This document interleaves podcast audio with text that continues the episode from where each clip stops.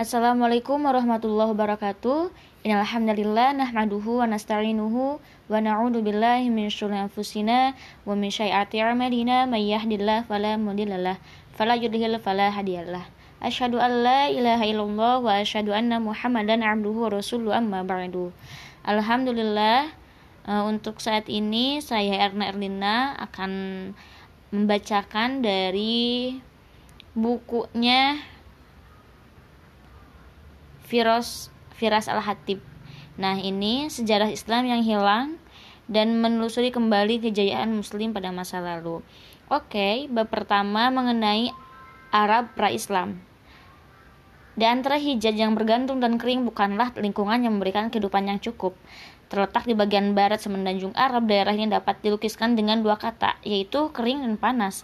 Pada musim panas, suhunya bisa mencapai lebih dari 30 derajat Celcius dengan kelembapan rendah.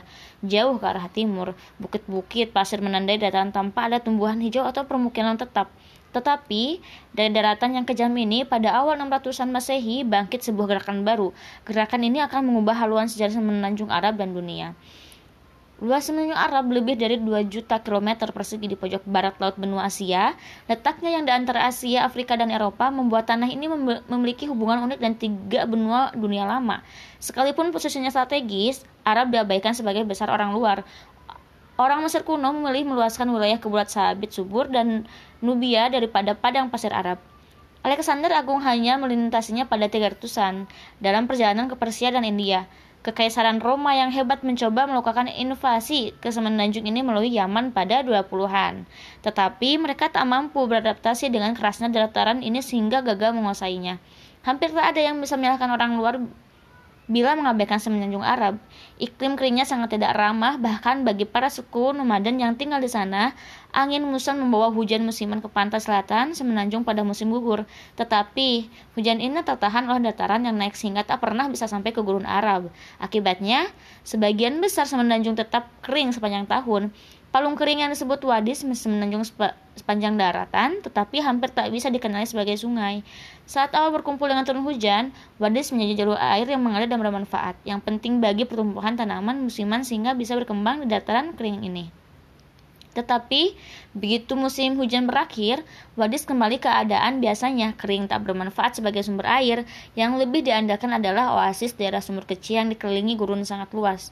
Oasis bisa menjadi tempat tinggal komunitas, atau tempat singgah yang berpergian, tetapi oasis jarang bisa menunjung masyarakat maju dan besar. Suku Arab, kebudayaan cenderung dibentuk oleh lingkungan tempatnya berkembang, tidak ber, tidak terkecuali kebudayaan Arab. Segala hal tentang kehidupan orang Arab berdasarkan pada lingkungan keras dan tempat ia tinggal. Karena ketidakmampuan gurun mendukung kebudayaan bermukim, orang Arab terus-menerus berpindah untuk mencari daerah subur bagi kelompoknya. Salah satu teori etimologi Arab bahkan mendasarkan bahwa kata itu sendiri berakar dari istilah bahasa Semit yang berarti berkelana dan nomaden. Orang Arab menghabiskan musim panas di sekitaran oasis atau sumur mana pun yang dapat diandalkan tahun demi tahun. Sambil berusaha menjaga bahan makanan dan persediaan air dengan hidup sehemat mungkin. Setelah melewati musim panas, mereka akan bermigrasi ke selatan dekat Yaman, tempat turunnya hujan pada musim semi dan tanah subur dan untuk ternak mereka. Tumbuhan ini menyediakan cukup makanan bagi kawanan domba, kambing, dan unta untuk hidup sepanjang makan sepanjang musim dingin. Saat orang-orang mendirikan tenda dan berkumpul sementara, satu jam berhenti dan musim kering mulai lagi pada musim semi, orang Arab kembali ke oasis dan sumur untuk musim panas berikutnya. Siklus kelas ini menjadi norma bagi suku Arab nomaden sejak lama sekali dan tidak dijalani orang Arab Badu yang masih hidup di padang masar. Nah, padang masar bukanlah tempat untuk sendirian. Dengan begitu banyaknya ancaman terhadap keberlangsungan hidup orang Arab, kerjasama komunitas sangatlah penting. Ketergantungan pada kerabat merupakan garis pertahanan pertama dalam melawan kelaparan dan panas terus-menerus mengancam keberlangsungan hidup. Keluarga diharapkan bisa berbagi bahan makanan serta tempat berteduh dan konsep individualisme murni sang sangat tidak disukai. Nah, keluarga menjadi unit terpenting dalam masyarakat Arab. Sekelompok keluarga berpergian bersama-sama dan disebut kabilah atau klan. Beberapa klan membentuk suku yang dipimpin oleh kepala suku yang disebut syekh. Identitas dan asal suku sangat penting dalam dunia Arab. Anggota suku akan mendapatkan perlindungan dukungan dan kesempatan ekonomi. Nah, di sini tujuan syair ter terhebat pra Islam dikenal sebagai mu'allakat. Mu'allakat yang berarti yang tergantung. Syair tersebut dijuluki demikian karena digantung di dinding Ka'bah di Mekah atau tergantung di hati seluruh orang Arab yang menghormati medium berbentuk syair ini. Meskipun menjadi masyarakat sastra yang maju, tulisan mes masih langka di semenanjung Arab, akan tetapi bentuk bahasa tertulis ini pernah muncul pada 500-an Masehi. Hafalan sudah cukup bagi orang Arab, mampu mengingat sejak ribuan uh, baris sehingga dapat mengulangi bagian narasi masa depan, menghafal nantinya terbukti menjadi kecakapan vital begitu Islam uh, datang semenanjung ini pada 600-an Masehi. Berbicara tentang agama, orang Arab pra-Islam hampir semuanya politeis. Tradisi Islam yakini Nabi Ibrahim dan anaknya Ismail membangun Ka'bah di lembah Mekah pada masa lalu sebagai rumah pemujaan satu Tuhan. Ka'bah dibangun dalam bentuk kotak di atas fondasi yang dibuat oleh manusia pertama yaitu Adam. Dari tempat suci ini, Ismail bisa menyampaikan pesan monoteisme kepada bangsa Arab yang telah mengangkatnya sebagai bagian dari bangsa Arab sendiri. Tetapi selama berkata-kata, anak cucu Ismail mendos mendistorasi ajaran metodismenya. Patung batu dan kayu dibuat untuk menampilkan sifat-sifat Tuhan. Selanjutnya mereka menampilkan Tuhan-Tuhan yang terpisah sama sekali. Menjelang kedatangan Nabi Muhammad, ada 360 tahun di Ka'bah, pesan Ibrahim dan Ismail tak seluruhnya hilang di ingatan orang Arab. Bahkan, beberapa ajaran pokoknya masih berperan penting bagi masyarakat ini. Tentu saja, mereka masih mempercayai Tuhannya Ibrahim dan Ismail, yang dalam bahasa Arab disebut Allah. Tetapi mereka yakin bahwa Allah hanya satu dari banyak Tuhan yang ditampilkan lewat patung. Sistem kepercayaan ini melenceng jauh dari monoteisme ketat yang diajarkan kedua nabi tersebut serta mencerminkan pengaruh agama Sumeria dan ke bagian utara. Masyarakat Kristen dan Yahudi yang terisolasi masih ada di dalam semenanjung Arab dan juga menghormati nabi-nabi tersebut. Tetapi itulah ya ujung kesamaan mereka. Penganut monoteisme yang terbesar di Arab cenderung menghindari asimilasi penuh dengan penganut politeisme Arab dan malah menciptakan masyarakat yang pikik. Nah, ada juga mengenai tetangga Arab, meskipun berada jauh di gurun semenanjung Arab, jauh dari kebudayaan yang lebih maju, maka Arab tidaklah terisolasi dari para tetangganya sama sekali. Bangsa Romawi telah menjadi adik kuasa regional di sepanjang perbatasan utara semenanjung pada dekat di awal Masehi dengan memadamkan banyak pemberontakan Yahudi di provinsi Suriah Palestina. Romawi menegakkan kendali mereka di wilayah tersebut. Bangsa Arab, Baduy hal ini berarti hadirnya mitra dagang yang kaya kuat di sebelah utara. Para pedagang secara berkala melintasi bagian barat semenanjung dan Yaman di selatan menuju Suriah di utara. Dengan memperdagangkan barang-barang di tempat-tempat jauh seperti India dan Italia, bangsa Romawi sudah puas bertahan di daerah yang lebih ramah dan familiar di bulan sabit subur dan membiarkan bangsa nomaden Arab melanjutkan perdagangan ke daerah-daerah yang lebih jauh. Nah, bersemangat memanfaatkan konflik ini untuk kepentingan sendiri, persekutuan dua suku Arab pun berkembang menjadi negara sekutu demi kekuatan besar penguasa Gasanid mendirikan kerajaan dalam bentuk yang sekarang terdiri dari Yordania, Suriah, dan Palestina. Kerajaan ini berfungsi sebagai penyangga bagi kekaisaran Romawi dengan cara yang sama. Leibniz mengontrol, mengompatami selam, sel, selatan dan melayani Persia. Kedua, kedua kerajaan Arab ini sangat mempengaruhi oleh majikannya yang menghabiskan banyak dana untuk mempersan, mempersenjatai daerah taklukannya dalam menghadapi musuh. Tetapi Peperangan yang terus-menerus terjadi secara perlahan melemahkan seluruh pihak.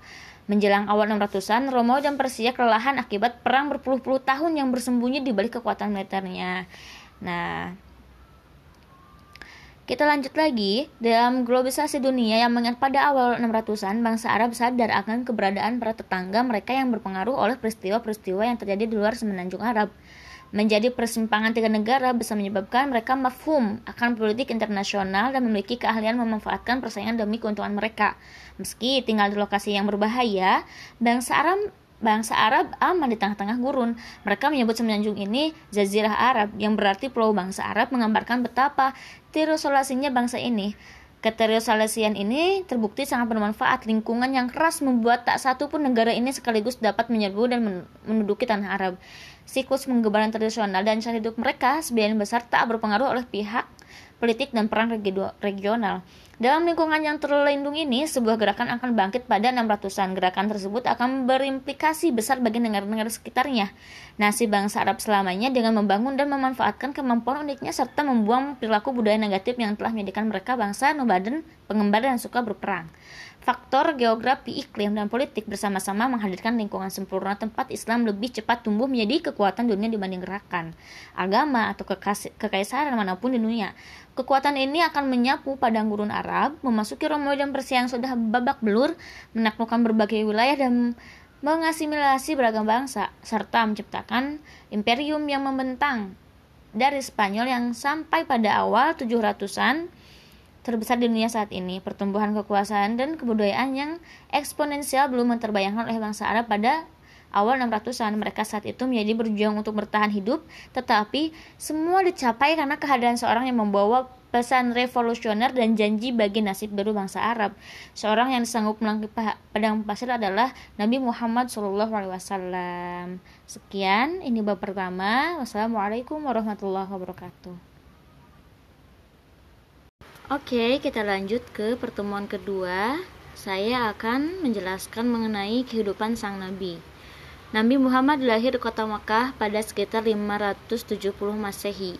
Ia berasal dari iklan Bani Hasim, bagian suku Quraisy yang mengendalikan Mekah, pusat perdagangan dan agama di jantung semenanjung Arab. Terletak di sekitar 80 km dari Laut Merah, kota Makkah mendapat keuntungan berkat rute perdagangan utara selatan yang menghubungkan Romawi di utara dan Yaman di selatan. Meski demikian, Mekah jauh terlepas dari kedua tempat tersebut. Ratusan kilometer padang pasir yang mengelilinginya memungkinkan kota Mekah berkembang bebas dari pengaruh atau kendali asing.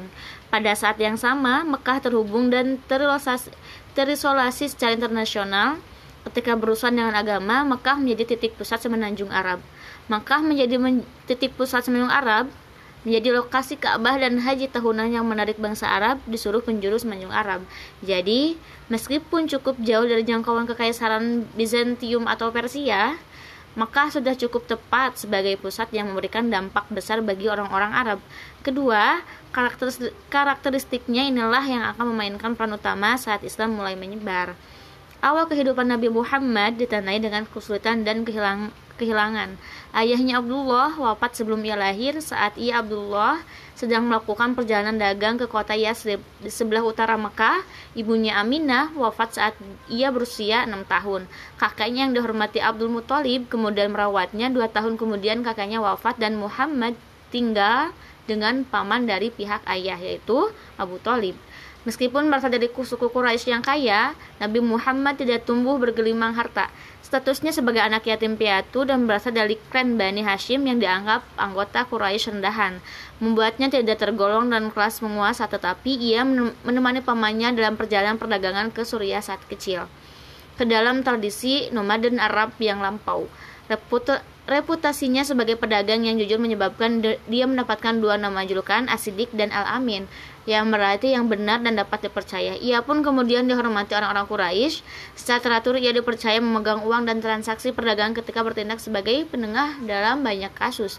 Menjelang usia 20 tahun, Muhammad sudah menjadi pedagang sukses dan bekerja sebagai agen usaha seorang janda kaya bernama Khadijah. Lama-kelamaan, Reputasinya sebagai orang yang jujur dapat diandalkan menarik perhatian majikannya itu. Saat Nabi Muhammad berusia 20 tahun, Khadijah melamar dan diterima meskipun umurnya ter, hmm, terpaut jauh. Walau dikelilingi masyarakat penyembah patung yang politeis, Muhammad muda tak mengikuti agama orang-orang Quraisy. Pesan monoteisme Ibrahim dan Ismail hanya sama-sama diingat kebanyakan orang Arab, tetapi masih dipertahankan beberapa orang yang dikenal sebagai Hunafa tunggal Hanif yang berarti penganut motois. Orang-orang ini menolak menerima ratusan tahun kayu dan batu. Nabi Muhammad salah satunya alih-alih terlibat dalam menyembahkan patung yang begitu merajalela masyarakatnya. Nabi Muhammad memilih menyepi. Ia membiasakan diri menyepi di sebuah gua di atas gunung yang berjarak sekitar 5 km dan pusat kota Mekah. Di sana, ia duduk dalam keheningan dan merenungkan masyarakat serta agama yang berkembang di, di Mekah. Wahyu pertama Menurut tradisi Islam pada 610 Masehi saat berdiam di gua yang telah didatanginya berkali-kali, Muhammad mengalami sesuatu yang baru. Malaikat tiba-tiba muncul di depan dengan memerintahnya, "Bacalah." Ikro, ia menjawab bahwa ia tak bisa membaca seperti kebanyakan orang di Mekah. Nabi Muhammad pun buta huruf. Sekali lagi malaikat memerintahkannya untuk membaca. Muhammad menjawab bahwa ia tak bisa. Untuk ketiga kalinya malaikat memerintahkan agar ia membaca dan untuk kali ketiga Nabi Muhammad menjawab bahwa ia tidak bisa. Kemudian mereka membacakan kepada ayat-ayat Quran yang, yang diturunkan. Iqra bismi rabbikal ladzi khalaq khalaqal insana min 'alaq.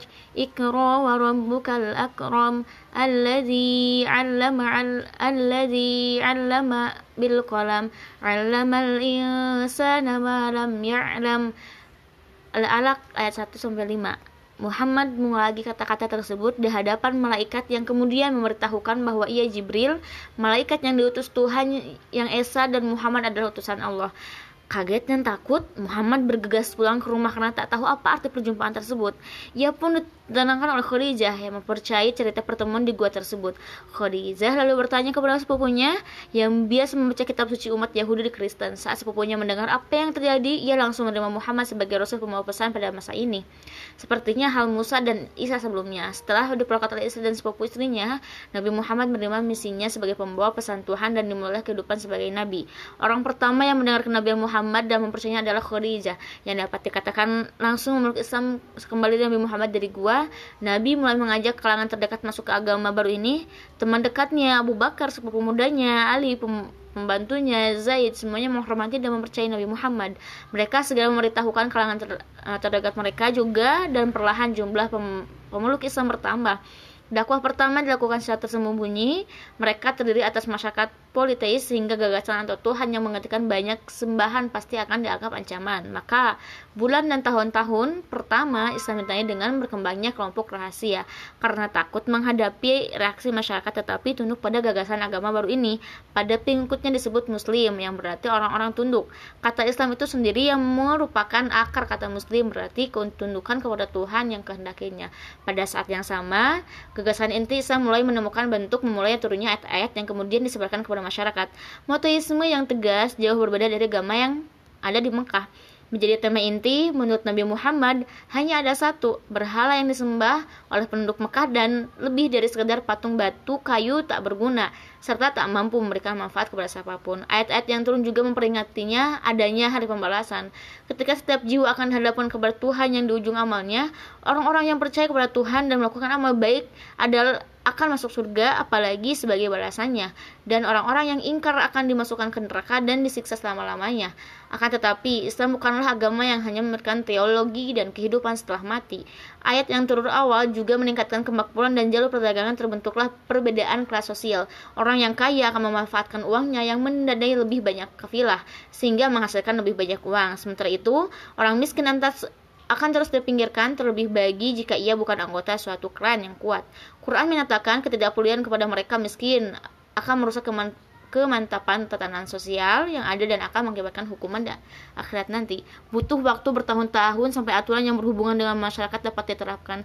Tetapi semenjak awal sudah jelas bahwa Nabi Muhammad datang tak hanya untuk mengubah kepercayaan religius, tetapi juga masyarakat itu sendiri. Ayat-ayat turun Ayat-ayat turun awal mengulang tema-tema ini beberapa kali. Ayat dan surah yang diturunkan di Mekah yang dapat ditemukan di akhir Quran yang cenderung pendek dan langsung. Cara ini bekerja dengan baik dan komunitas muslim yang baru lahir yang belum dikenal oleh masyarakat kota Mekah. Saat berkumpul dengan sesama orang muslim akan mendiskusikan wahyu terakhir di kalangan mereka dan saling mengajarkan. Saat berjumpa dengan non-muslim, mereka harus menyembunyikan perpindahan agama dan kekayakannya. Lagi pula, suruh agama yang baru Suruh gagasan baru ini akan mengancam tatanan sosial yang sudah mapan di Mekah.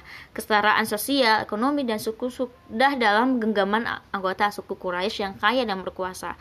Revolusi sosial jarang diterima oleh mereka yang berada dalam kekuasaan. Bahkan, Nabi Muhammad sendiri belum mendukung perubahan apa pun dalam masyarakat. Keyakinan baru untuk menjadi ancaman bagi posisi ekonomi dan sosial para penganut materialisme karena Ka'bah Mekah menjadi pusat kehidupan religius bangsa Arab di seluruh semenanjung Arab.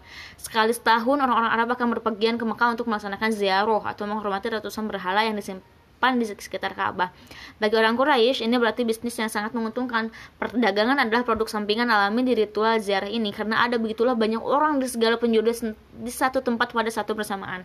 Pasar alamiah berkembang sehingga Mekah menjadi pusat kehidupan religius, ekonomi, dan politik di Arab dan sebagai fasilitator perdagangan ini, Quraisy mendapatkan keuntungan besar. Akan tetapi pesan yang dibawa Nabi Muhammad menolak pentingnya berhala dan menekatkan keesaan Tuhan tanpa berhala, tanpa ada ziarah, tanpa ziarah tak akan ada bisnis, tak akan ada bisnis.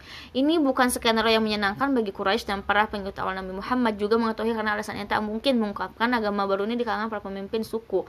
Komunitas Muslim masih kecil dan lemah sehingga belum berani menghadapi konflik ideologi terbuka dengan para penguasa, terutama mempertimbangkan kenyataan bahwa sebagian besar penganut awal adalah orang-orang yang dianggap berada di kelas sosial terbawah, budak, pembantu, orang miskin yang di bagian terbesar komunitas Muslim awal, tertarik pada ajang kesamaan manusia di hadapan Tuhan dan sifat egalitar agama baru ini. Kayak kekayaan dan status sosial tidak menentukan nilai seseorang. Lanjutlah dalam masa penyiksaan. Akhirnya, komunitas muslim menjadi terlalu besar untuk diabaikan oleh orang Quraisy. Awalnya muslim ini sholat di tempat tersembunyi di luar kota, tetapi saja kelompok di tempat tersembunyi di luar kota ini semakin besar, peluang untuk pengetahuan pun semakin tinggi. Inilah yang terjadi saat sekelompok uh, penyembah berhala melihat sekelompok muslim yang sedang sholat. Mereka langsung bereaksi dengan mencemooh muslim dan cara beribadahnya awal awalnya.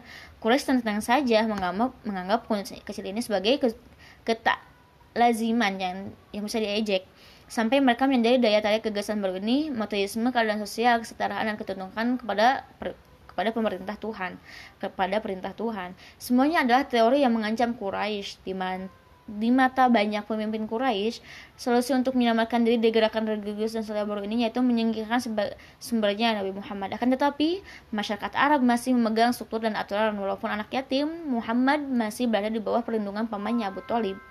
Ia pemimpin Bani Hasim, salah satu salah satu klan Quraisy Abu Thalib sendiri menolak menerima Islam tetapi harga diri dan rasa hormat pada aturan Arab membuat ia mendidik keponakannya. Lebih jauh lagi, budaya Arab tua menyatakan jika Nabi Muhammad terbunuh, anggota klan yang diizinkan membalas dendam sehingga dapat terjadi perang saudara di jalan Mekah. Jadi Nabi Muhammad sendiri tidak bisa disakiti, tetapi perlindungan tersebut tidak berlaku bagi para pengikutnya. Banyak di antara yang tidak dilindungi oleh klan dan keluarga mana pun. Suku Quraisy menentukan memutuskan untuk mengancam dan menganiaya mereka dengan harapan bisa memandangkan semangat yang lain untuk bergabung dengan agama tersebut. Maka umat Islam kerap dilecehkan dan disebut dicabut di hak Mekahnya meskipun mendapat perlindungan Nabi Muhammad tak mampu menghentikan penindasan terhadap para pengikutnya. Quraisy juga mengambil langkah untuk mencemooh, mencegah penyebaran agama baru ini di luar Mekah. Sekelompok pengungsi muslim yang melahirkan diri dari Abbasiyah mendapatkan janji perlindungan di Raja Kristen Negus. Kemudian Quraisy mengirim utusan untuk mengejar mereka, e, berharap bisa meyakinkan sang raja agar mencabut perlindungannya dan mengirimkan kembali pengungsi muslim ke Mekah untuk di, dianiaya. Saat Negus mendengarkan Ja'far, sepupu Nabi, membaca ayat-ayat Quran mengenai keyakinan Islam tentang Isa dan Maryam, ia menolak mengabaikan sesama penganut monoteisme itu. Utusan Quraisy pun harus kembali ke Mekah tanpa bisa membawa pengungsi muslim. Nah, boykot ini melelahkan seluruh komunitas muslim, baik yang berasal dari Bani Hasim maupun klan lain. Pada akhirnya, boykot ini efektif, tak efektif untuk memaksa Nabi Muhammad menghentikan dakwah dan berpikir tepat setelah setahun diberlakukan ketidak kendati ada upaya pencegahan oleh Quraisy semakin banyak orang memeluk Islam. Boykot tersebut juga membuktikan kekuatan ikatan komunitas muda ini. Anggota komunitas yang tidak termasuk klan Bani Hashim masih berasa bersedia mengorbankan kekayaan dan keselamatan untuk membantu saudara-saudaranya yang sedang dan ya di sini. Salah satu konsep inti Islam kesetiaan pada agama melebihi kesetiaan pada suku atau lembaga tampak yang jelas. Nah, pada periode Madinah Kepindahan Nabi dari Mekah disebut hijrah, yang berarti imigrasi ini menjadi titik balik sejarah Islam awal dari sekarang digunakan sebagai permulaan kalender Islam. Komunitas Muslim tak lagi menjadi sekelompok e, terpinggirkan. Nabi Muhammad juga tidak terasingkan secara sosial. Hmm, komunitas Muslim akan mengubah Madinah menjadi negara Muslim pertama. Serangkaian teladan dari Nabi selama 10 tahun di Madinah akan menginspirasi ratusan tahun kehidupan politik, ketahanan sosial, dan ekonomi muslim. Akan tetapi, kehidupan di Madinah tetap menantang yang paling utama soal perpanduan baru antara emigran dari Mekah disebut mahajirun atau muhajirin dan penduduk asli Madinah akan disebut kaum ansar atau kaum kaum muhajirin bukanlah unit kohesif tunggal. Tak ada satu klan di Mekah yang semuanya anggota masuk Islam, maka komunitas imigran terdiri atas kelompok yang beragama tanpa perlindungan dari klan atau suku. Sebaliknya, kaum Ansor berasal dari suku Awas atau Khazraj yang terlibat peperangan di oasis tersebut lebih jauh banyak orang yang tak yang tergolong sekelompok apa pun.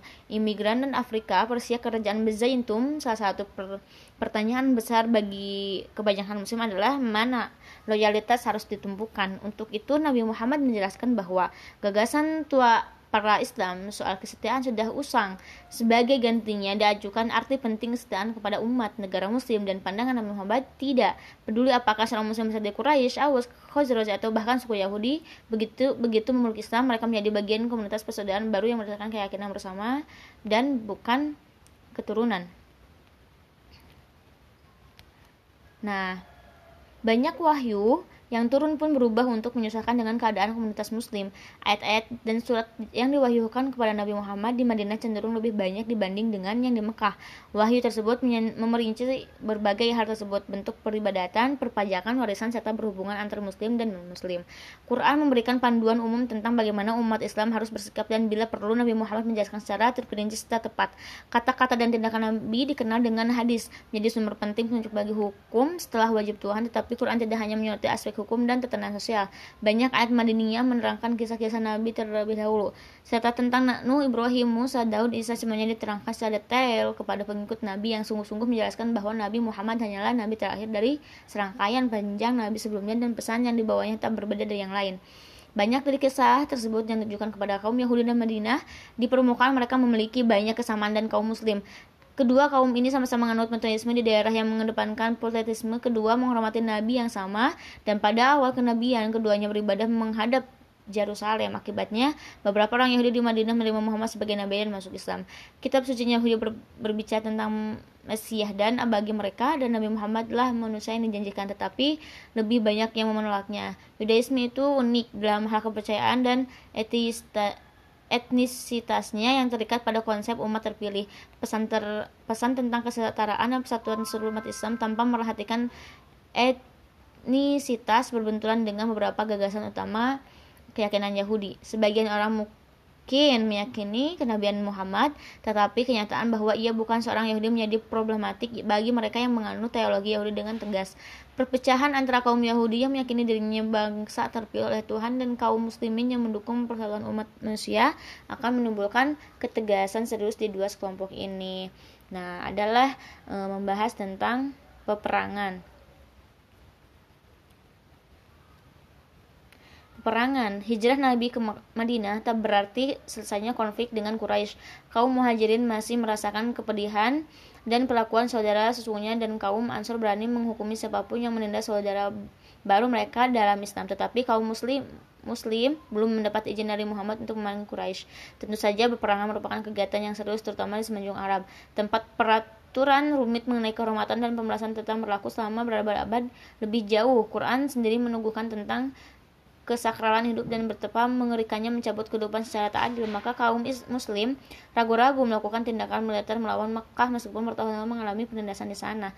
Akan tetapi, karena itu segera berubah pada masa Nabi Muhammad ia di Madinah. Ia mengabarkan kepada para pengikutnya wahyu yang baru turun dari Tuhan yang menyatakan diizinkan berpegang bagi orang-orang yang berperang karena sesungguhnya mereka dizolimi dan sungguh Allah menguasai menolong mereka itu yaitu orang-orang yang diusir dari kampung dan halamannya tanpa alasan yang benar.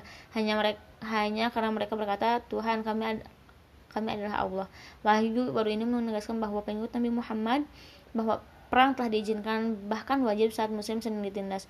Ayat-ayat ini juga menandai aspek penting tentang peran Islam di dunia agama ini bukan sekedar perangkat keyakinan tentang yang goib melainkan juga panduan hidup tentang lengkap yang membahas semuanya dan ritual ibadah, hubungan luar negeri, sampai teologi seperti yang mereka lakukan dengan perintah lain dengan Quran. Kaum muslimin di Madinah berada menunjukkan sumbangsih mereka dan mengikuti perintah baru ini. Maju ke kemenangan, sebuah posisinya di Madinah aman. Akhirnya Nabi Muhammad dapat membuat perjanjian dengan Quraisy dalam posisi yang sederajat karena percaya diri dengan posibilitas negara muslim dan diilhami oleh wahyu yang per, yang menjanjikan kemenangan Nabi Muhammad mengirimkan 1500 tentara ke Mekah pada 628. Tujuan pasukan ini bukan untuk berperang, mereka mengenakan dua potong kain untuk berhaji dan hanya membawa pedang, tak ada persenjataan kavaleri kavaleri dan panji-panji perang. Nabi Muhammad berharap dapat masuk ke Mekah dan Ka'bah dengan damai untuk menjalankan ibadah haji. Orang-orang Mekah yang berpegang dengan keberanian kaum muslim kesulitan mengambil keputusan jika mengizinkan Muhammad dan mengikutnya memasuki Mekah. Mereka akan tampak lemah di mata suku Arab lain karena tak mampu mencegah pasukannya yang hampir tak bersenjata untuk mengusir kota. Sebaliknya, peran utama mereka di Mekah untuk melayani ziarah bagi setiap orang yang dianggap sebagai tugas yang sangat serius. Berakhirnya kenabian. Saat penaklukan Mekah, Nabi Muhammad berusia sekitar 60 tahun. Sudah terbilang tua berdasarkan ukuran saat ini. Melakukan ucapannya dan wahyu Quran yang terus turun prinsip ajaran Islam diinformalkan. Mencakup semua hal dan urusan keyakinan perintah, ibadah hingga petunjuk bagi pemerintah Islam.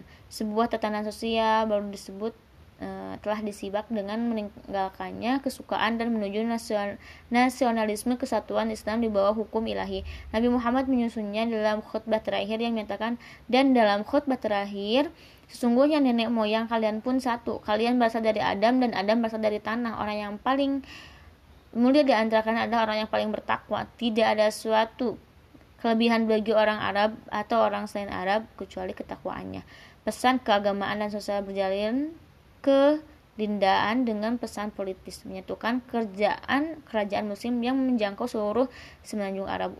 Untuk kali pertama dalam sejarah seluruh bangsa Arab bersatu, mereka bahkan mampu menyerang suku-suku yang tinggal di selatan berbagai dengan Bizantium dan Persia. Ia menjadi pencapaian yang takkan diremehkan oleh kedua kekaisaran besar itu yang segera menyoroti penyebaran Islam di uh, dengan serius.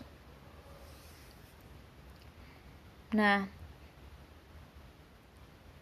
Nabi Muhammad jatuh sakit pada awal musim panas. 632 Masehi ia merasakan sakit kepala dan demam yang membuatnya lemah. Kemudian tak mampu berjalan tanpa bantuan sepupunya Ali dan pamannya Abbas tak mampu mengimani sholat di masjid yang menunjukkan sholat sahabat dekatnya Abu Bakar untuk menjadi imam. Ia menghabiskan hari-hari terakhir di rumahnya istrinya Aisyah, putri Abu Bakar dan balik dinding rumah yang menempel ke masjid. Ia bisa mengamati umat mengikuti perintahnya untuk sholat walaupun ia tak hadir. Tak diragukan lagi inilah saat-saat emosional bagi pengikutnya yang telah bersama Nabi. Nabi mulai hari-hari sulit di Mekah, perang yang kerajaan melawan Quraisy saat menegakkan kekuasaannya, dan kemenangan tampak pertumpahan darah saat menaklukkan Mekah. Mereka telah menjadikan Nabi Muhammad sebagai sumber petunjuk dan kepemimpinan dalam segala bidang kehidupan.